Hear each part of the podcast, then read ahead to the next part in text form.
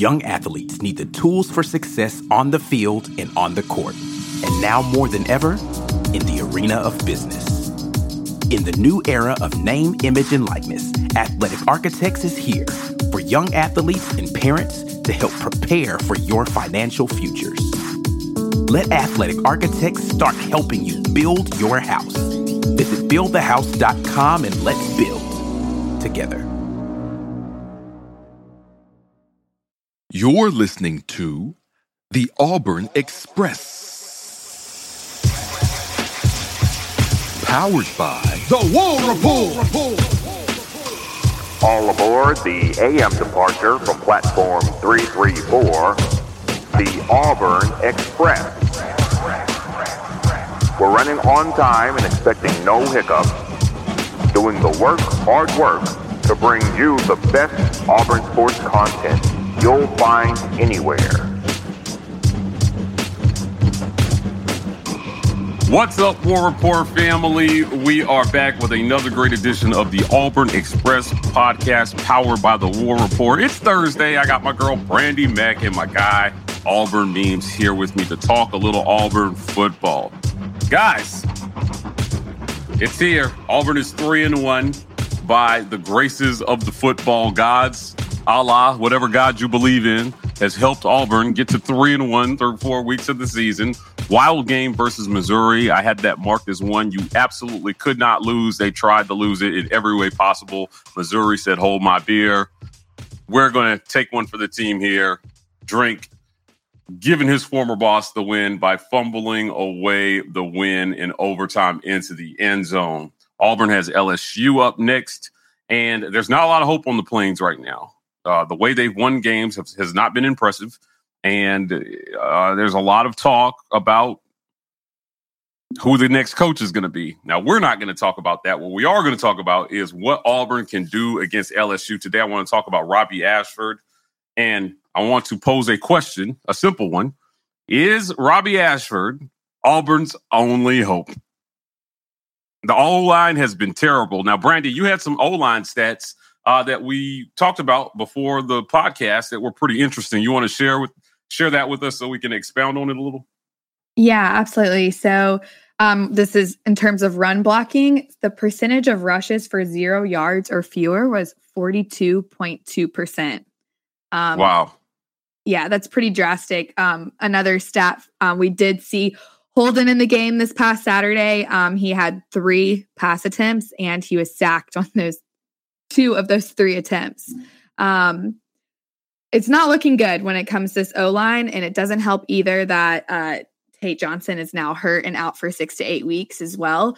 So Jalil Irvin has been named the starter in place of him, and we can only hope that brings you know some some fresh air into the O line. Maybe uh maybe what we need there. Who knows? But things are not looking good when it comes to that line. Um, and yeah, I mean, I think Robbie is really the only hope. He he's the only one we've seen that's able to actually open up the field. And you know it's the only thing that has really allowed tank to be able to do what tank does best from from my perspective at least. Memes. Uh robbie ashford almost got hurt trying to throw a block on saturday and holden geriner came in for two drives. Those drives were awful. Uh they did not look good. He threw one good pass to shenker uh he was two for three passing but you know as brandie mentioned before the pod he was sacked twice in the short time that he was in the game. You know, uh, uh, Robbie Ashford seems to be the only hope here. TJ Finley is listed as or on the depth chart next to Holden Geriner at the number two. Uh, but it seems as if Brian Harsin has decided to put all his chips on Robbie Ashford uh, from now until such a time that he cannot anymore. How do you how do we feel about Robbie Ashford taking the reins of this offense? Yeah, Robbie's Robbie's issue right now is going to be the the scheme and the play calling and the game plan. I mean that that is by far his biggest issue right now. We can talk O line. We know that is what it is and has been for quite some time. You know, when I was rewatching the Missouri game, and you'd ask any Missouri fan, they don't they're not in love with their offensive line, and we saw it's not fantastic this past weekend. But also too, Drinkwitz at least had some game plans for some quick passes, get it outside, do X, Y, and Z to help set up some easy runs. And you saw a lot of that with Missouri. There were dump passes to the outside. There was some play action that allowed a quarterback to roll out. The game planning put the quarterback in better position. So mm-hmm. it just from what we've seen in four games, it just does not. I, I just don't know how anybody could argue that the game plan and the play calling has been that of which that would put our players, specifically the quarterback, in a position for success. And I think anybody can unbiasedly say this isn't a Robbie issue. This is not a TJ Finley issue. It's a little bit bigger than that. And it's nice that it's not the quarterbacks because I think they've gotten uh, TJ improved. And I think Robbie has exceeded a lot of expectation for some and probably met expectations for those that had high hopes for him. But with how dynamic of a player Robbie is, I think you have to have what his potential ceiling is to make up for the lack of other issues that are that I previously mentioned. TJ, uh, TJ definitely better than last year. TJ was an improved quarterback for sure, but given what the offensive line play is, it just seems that TJ's ceiling may have been hit. Probably, I think most would probably agree that Robbie might have a little bit higher of a ceiling if he can continue to develop and get those reps but they just got to call a game that can allow him to put himself in a position to help Auburn win or just help him move the ball, score points, anything. So, eh, like it or not, uh, he's the guy. I think every person waits their whole life for this that is makes it to football at this level, and you're always going to have some adversity there. And in this case, he's got a whole lot of it, and it's just rising the occasion. And I think uh, you kind of briefly mentioned this too, but his biggest challenge now is to to stay healthy. Mm-hmm. Well, listen, uh, great thing about listening to uh, the Auburn Express powered by the War Rapport is information is always coming in. So as we are recording on this fine Thursday, um, I've got information that Brandon Council is going to be at center this Saturday. So they're moving Council to center, and they're they're clearly trying to address some deficiencies on this O line. So um, that's I think a little bit of an encouraging shift, acknowledging that you have issues and trying to find a combination of this that works uh, for this team to help them. So uh, center Tate Johnson, Jalil Irvin, everybody at center, not named Nick Brahms, is struggling. And when I heard Brahms was going to be out, I wanted to change a lot of my predictions for how I felt like this offense would go. I had him in my top five most important players for Auburn this 2022 season. So his early retirement certainly hurt. Um, also coming in, uh, I feel like we we I don't feel like we may see more of a quick game from Auburn this Saturday. Now, game plan means you just hit on it. The game plan seemed like it was still contingent upon a lot of slow developing plays when your line just can't hold blocks. And we've got to get the ball out of the quarterback's hands fast enough to give this line some reprieve, keep the defense off balance, and maybe make some space for these running backs. So, uh, in a quick game offense, I wonder are we going to get more wide receivers on the field, or are they going to stay in love with these tight ends? Which, in my opinion, guys, it's not working. Shenker's having a terrible season. Um, you know, with penalties and drops, and you know, Deal is missing blocks, and the tight ends. That was supposed to be one of the uh, position groups we were most excited about coming into the season. It's just not working. You know, how we feel. You know, is how hard is the pivot from what they were doing to a quick game offense? You know, f- five games into the season. Yeah, I mean, this is going to be really important against this LSU defense because this is a defense that ranks number 12 in the country and they're number one in the SEC on turnovers gained. So, this is going to be really important to have a different offense. And I agree, a quick offense. And when you talk about getting more receivers out there on the field, the first person that comes to mind is somebody who I feel like has been a playmaker when we have thrown the ball and thrown it well, and that's Koy Moore and then also Landen King. I want to mm-hmm. see both of those guys out on the field more. And if they are still in love with tight ends, then go to Landen King because he used to play that position. So um, those are two guys I would love to see more on the field this Saturday. And I feel like that those guys can attribute to a quick offense um, and an efficient offense too. Yeah, I like Koy Moore, man. Listen, he is a baller. Now, he tripped over his own feet on Saturday, wide open, with nobody in front of him for like 15 yards. And I know he wants that back. I, I, I would attribute that to lack of playing time. Like he's just trying to get his game legs under him. So got the ball, saw open field, got a little excited, you know, and the turf monster got him. But uh, four receiver sets, man, I, I, I think Auburn's wide receiver group might be underrated one of the most underrated groups on the field, but the quarterbacks aren't getting time to throw. So we're not seeing what those guys can do. Memes, four receiver set, spread type offense. Yeah, uh, how different would this be? What a big pivot, right, from what we've seen the first four games.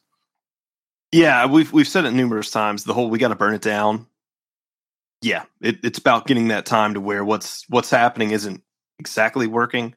I think we've got plenty of stat sheets and data to point at that, and a lot of um, tweets going around pointing out uh, some really egregious stat lines.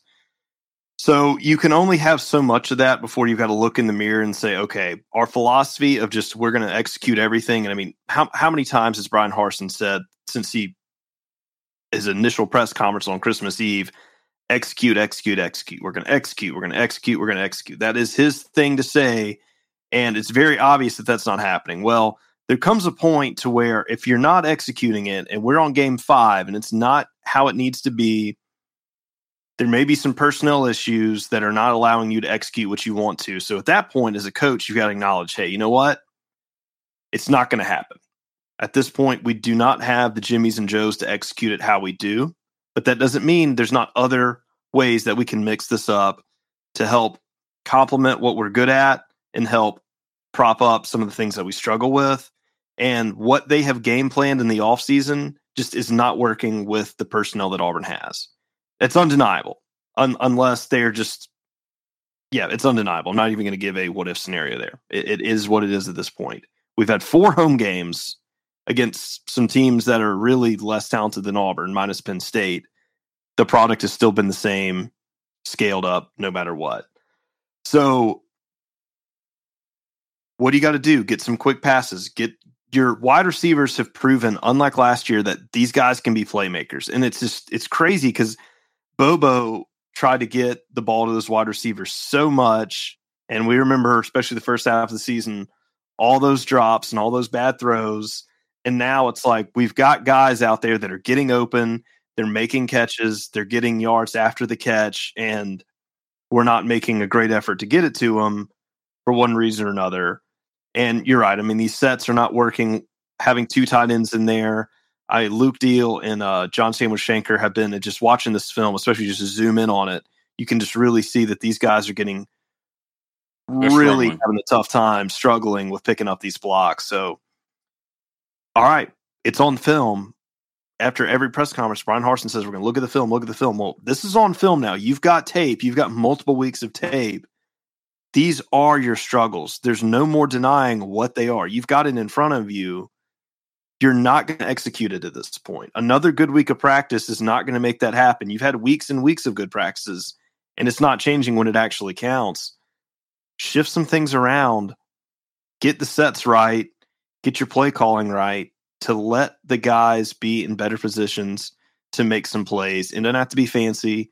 Keep it conservative, keep it simple and it's it's funny to even go back to it because I think that's what everybody got so frustrated with Gus about. But it's almost like, well, some of the speed, some of the gimmick stuff, tossing around. I know I can't believe I'm even saying this this phrase right now because everyone's gonna have some PTSD when I see it. But like, what about a little screen? What about a little screen pass in there?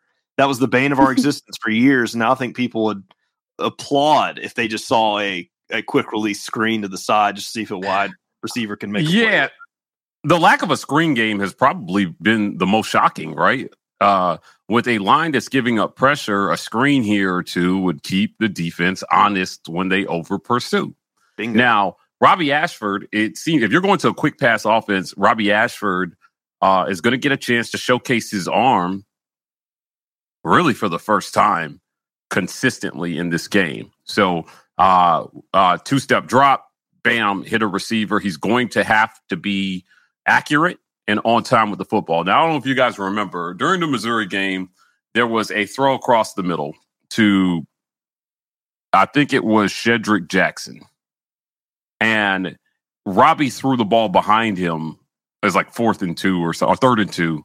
He threw the ball behind him, and the ball was caught. But again, he got stopped short of the first down because the ball was behind him. So accuracy is going to be really important. And I think if they're changing offensive philosophies, and this is going to be the, this is really going to be show whether Harsin has the ability to adapt, right? Like you had a bad game plan coming into the season, and I don't think that could be understated. Now, I've supported this coach publicly, but I will say you got to call a spade a spade. This this offense has looked like 10 shades of shit for four games, right? And you've got to turn it around. So you've got to do something. I guess my question just is they seemed so committed to the 12 personnel game plan how much could they really have prepared for this totally different thing that they're going to try to do on Saturday potentially? Is it going to be a disaster? Is it going to just look like, hey, we haven't practiced this enough, so we can't pull this off? Yeah. And, you know, I would much rather see that than staying committed to the same thing that just is not working. Um, I would much rather see a totally different game plan out there and it just blows up in our face than go out there playing the same thing that we've seen all season and you know basically seeing the same results um, but the good news is lsu hasn't seen film on what a potential new game plan would be so take advantage of that you know yeah that's true that's true yeah is there take, in any world of that yeah in and any like world i said screenplays we haven't really seen very many of those and the key for Auburn on offense is getting the ball to those playmakers. Run a running back screen with Tank over the middle. Like, come on. Like that Yes. that sounds so simple, but you know, we really haven't done that this season. Yeah, a little out play action pass. do like. Brandie, you've convinced me. This has been one big setup by Brian Harsin uh, to play like crap for four games and show them that, nothing going into the hardest stretch of the schedule and against Georgia. He's put nothing on tape. This was his plan all along to go to four and one. Uh, I choose to believe that. Whether you choose to believe that or not is completely up to you and your belief in God. But I believe there's a higher power at work here. And they're going to come out. They did all this just to not show LSU anything. Well, I did catch I the don't guy. why they did all this, but LSU doesn't have anything to go off of except for what we've shown them. So show them something you haven't shown them yet. Why not? Yeah, I, I mean, field why not at this point? Everybody's talking about you getting fired. You might as well just pull out all the stops, right? Like, I caught Right. the guy on the sideline spraying that ball with Pam right before Missouri's final play. So, all right, Mike didn't think that was funny. All right, crickets. there we go. Yeah. All right, applause. I need applause sound effect here. You're Yeah, I- sound delay in the headphones. Sound delay in the headphones. but guys, I mean, um, this is this is a second year head coach going up against a first year SEC head coach, but also obviously not a first year head coach in college football. And Brian Kelly, he brought a pedigree in with him from Notre Dame. Uh, I Notre Dame probably one of the most consistently overrated teams in college football. I don't like Brian Kelly. I think it's always re- important to remember that he killed a guy, uh, and. I don't like him. But other than that, uh, he has done a serviceable job with LSU through a few games. Now he inherited a lot of talent, and he seems to have figured out quarterback a little bit. You know, what are we expecting from LSU? What what is LSU's thoughts coming into this game? Is there any way Auburn catches LSU sleeping because they bought all the hype about Auburn being terrible? Does this become a trap game for LSU? I don't think anybody would say that. I, I, I definitely Okay. think there is.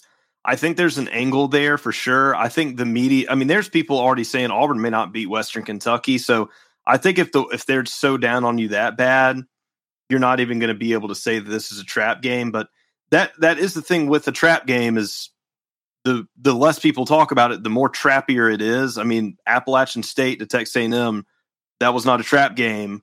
Look at the results, and we've seen a handful of those already with multiple schools this season that lost just completely, you know, absurd games, not same conference games. But it's at home, it's at night. And one factor that I'm really looking at is what is this weather going to do? Is the field going to be wet? Are we going to be looking at an inch of rain during kickoff time? Because if there's some kind of craziness like that, who knows what can happen there? So there's a lot of factors that could go into this, but you never you never count out what a rivalry game can be because let's not forget 2012 LSU was a runner-up national championship. Auburn ended up winning 3 games and they almost beat them. 2019 Auburn almost beat them. Auburn has a history of keeping it close with good LSU teams at home as 2019 was away. But point of it mm-hmm. being is never count out what can happen in a rivalry game.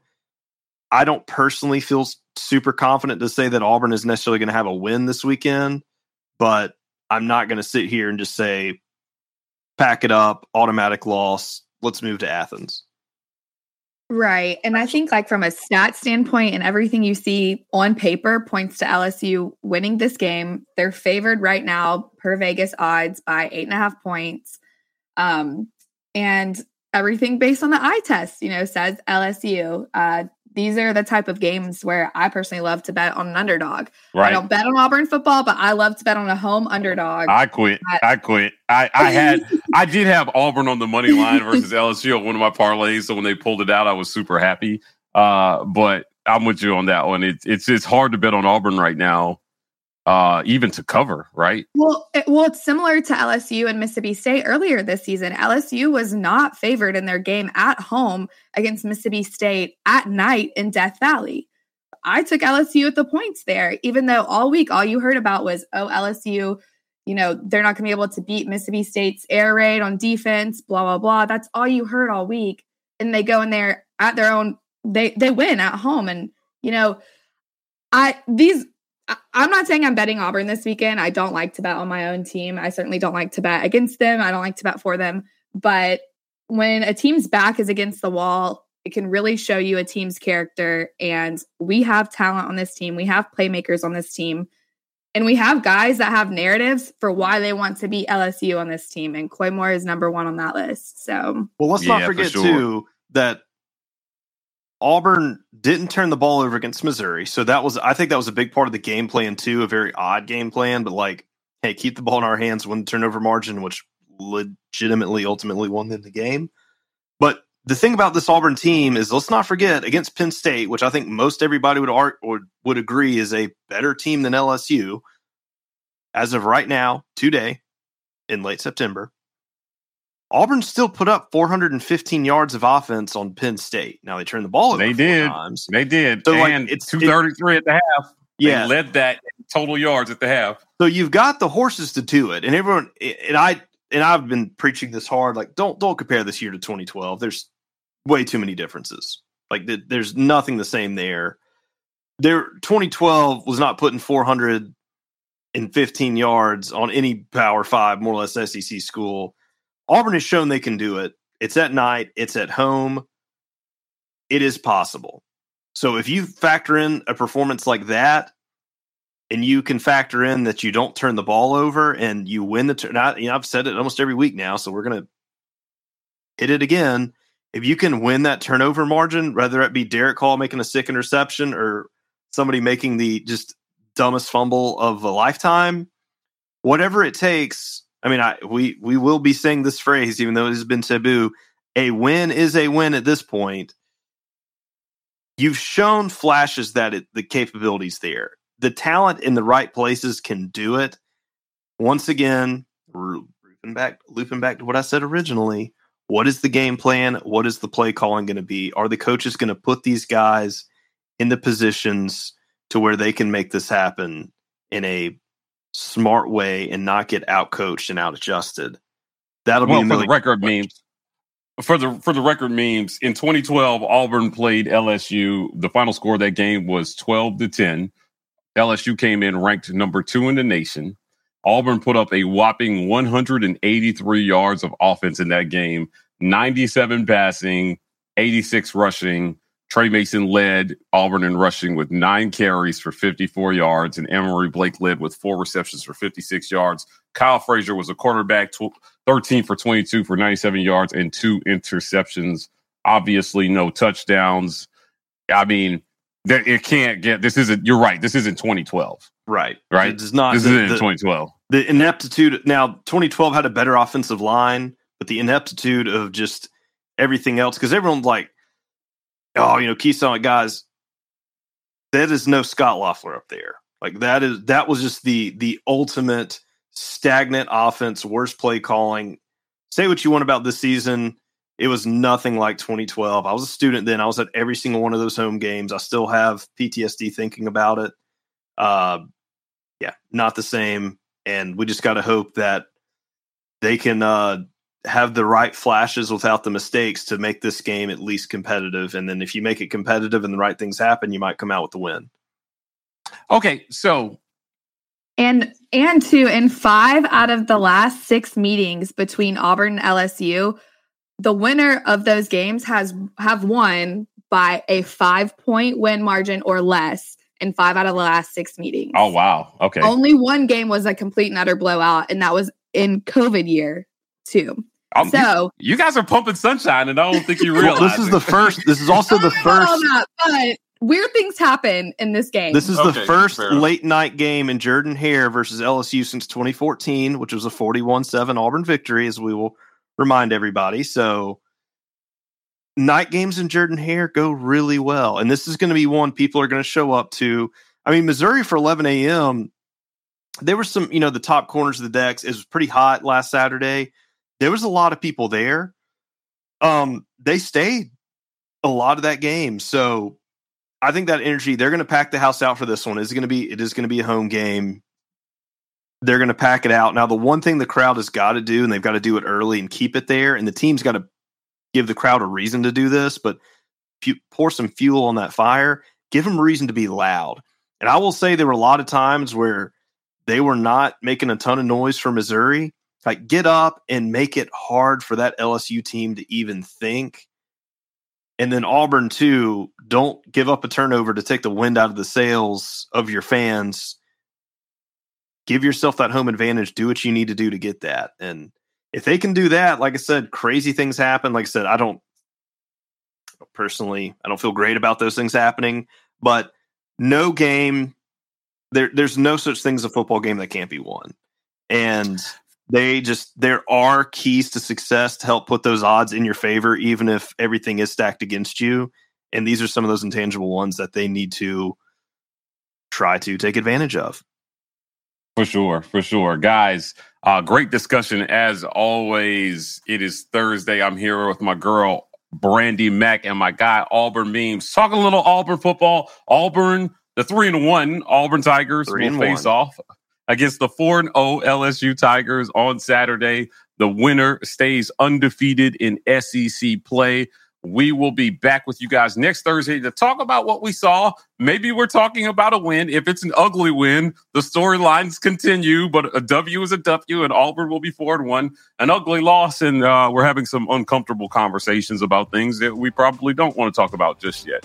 Either way, the War Rapport, powered by the Auburn Express. I said that backwards. Is going to be here with you guys. I'm Mike G. I'm here with Auburn Memes and Brandie Mac. We'll see you guys next week. War Eagle. War There Eagle. go.